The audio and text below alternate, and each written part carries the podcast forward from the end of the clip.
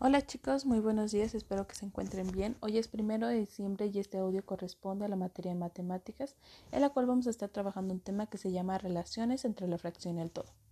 Una fracción está expresada según la relación que hay entre una o varias partes y el todo. El todo significa una unidad completa.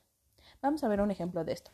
Si tenemos un queso, es un todo, es, un la, es la unidad, el cual vamos a dividirlo en seis partes iguales y de las cuales vamos a tomar una, no la vamos a comer imaginariamente y entonces nos va a quedar cinco, cinco partes. ¿Qué quiere decir? Que tendríamos cinco sextos de queso. Entonces en una colección de objetos también es un todo que se puede dividir en partes iguales y tomar algunas de ellas, que sería por ejemplo un tercio de seis trompos sería un tercio corresponde a, dos trompos, porque se estaría dividiendo, ¿sale? Por ejemplo, tenemos seis trompos, para que queden eh, en pares sería 2, 2 y 2, y si estamos tomando 2, nos quedaría este, dos tercios, ¿sale?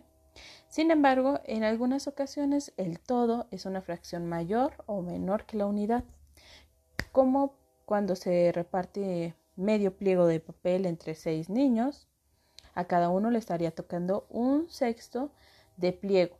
¿Por qué? Porque pues la cantidad es menor y son más niños los que la necesitan.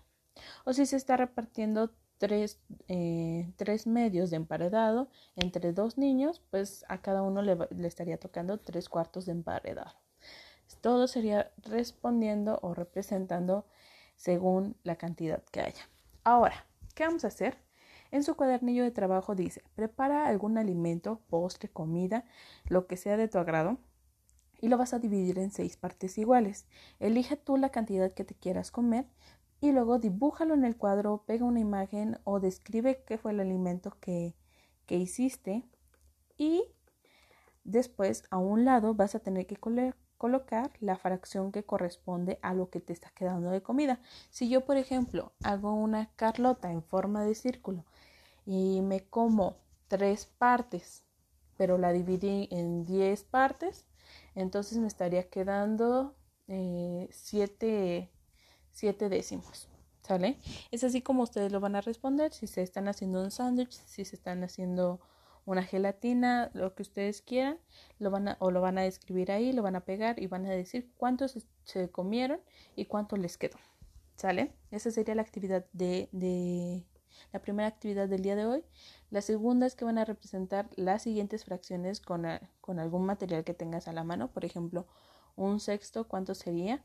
Pues a lo mejor si tenemos fichas de garrafón, si tenemos fichas de, del refresco, podríamos poner seis fichas y una separada.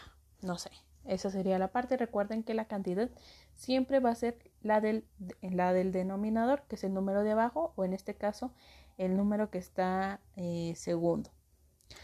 Esas serían sus dos actividades y por tercera estarían resolviendo unos problemas que dice un sexto de dulce de 12 guitarras es igual a y ahí tendrían que poner qué, qué fracción correspondería también a este, a este problema. Son dos problemitas, respóndanlo con calma, igual si tienen duda, envíenme un mensaje.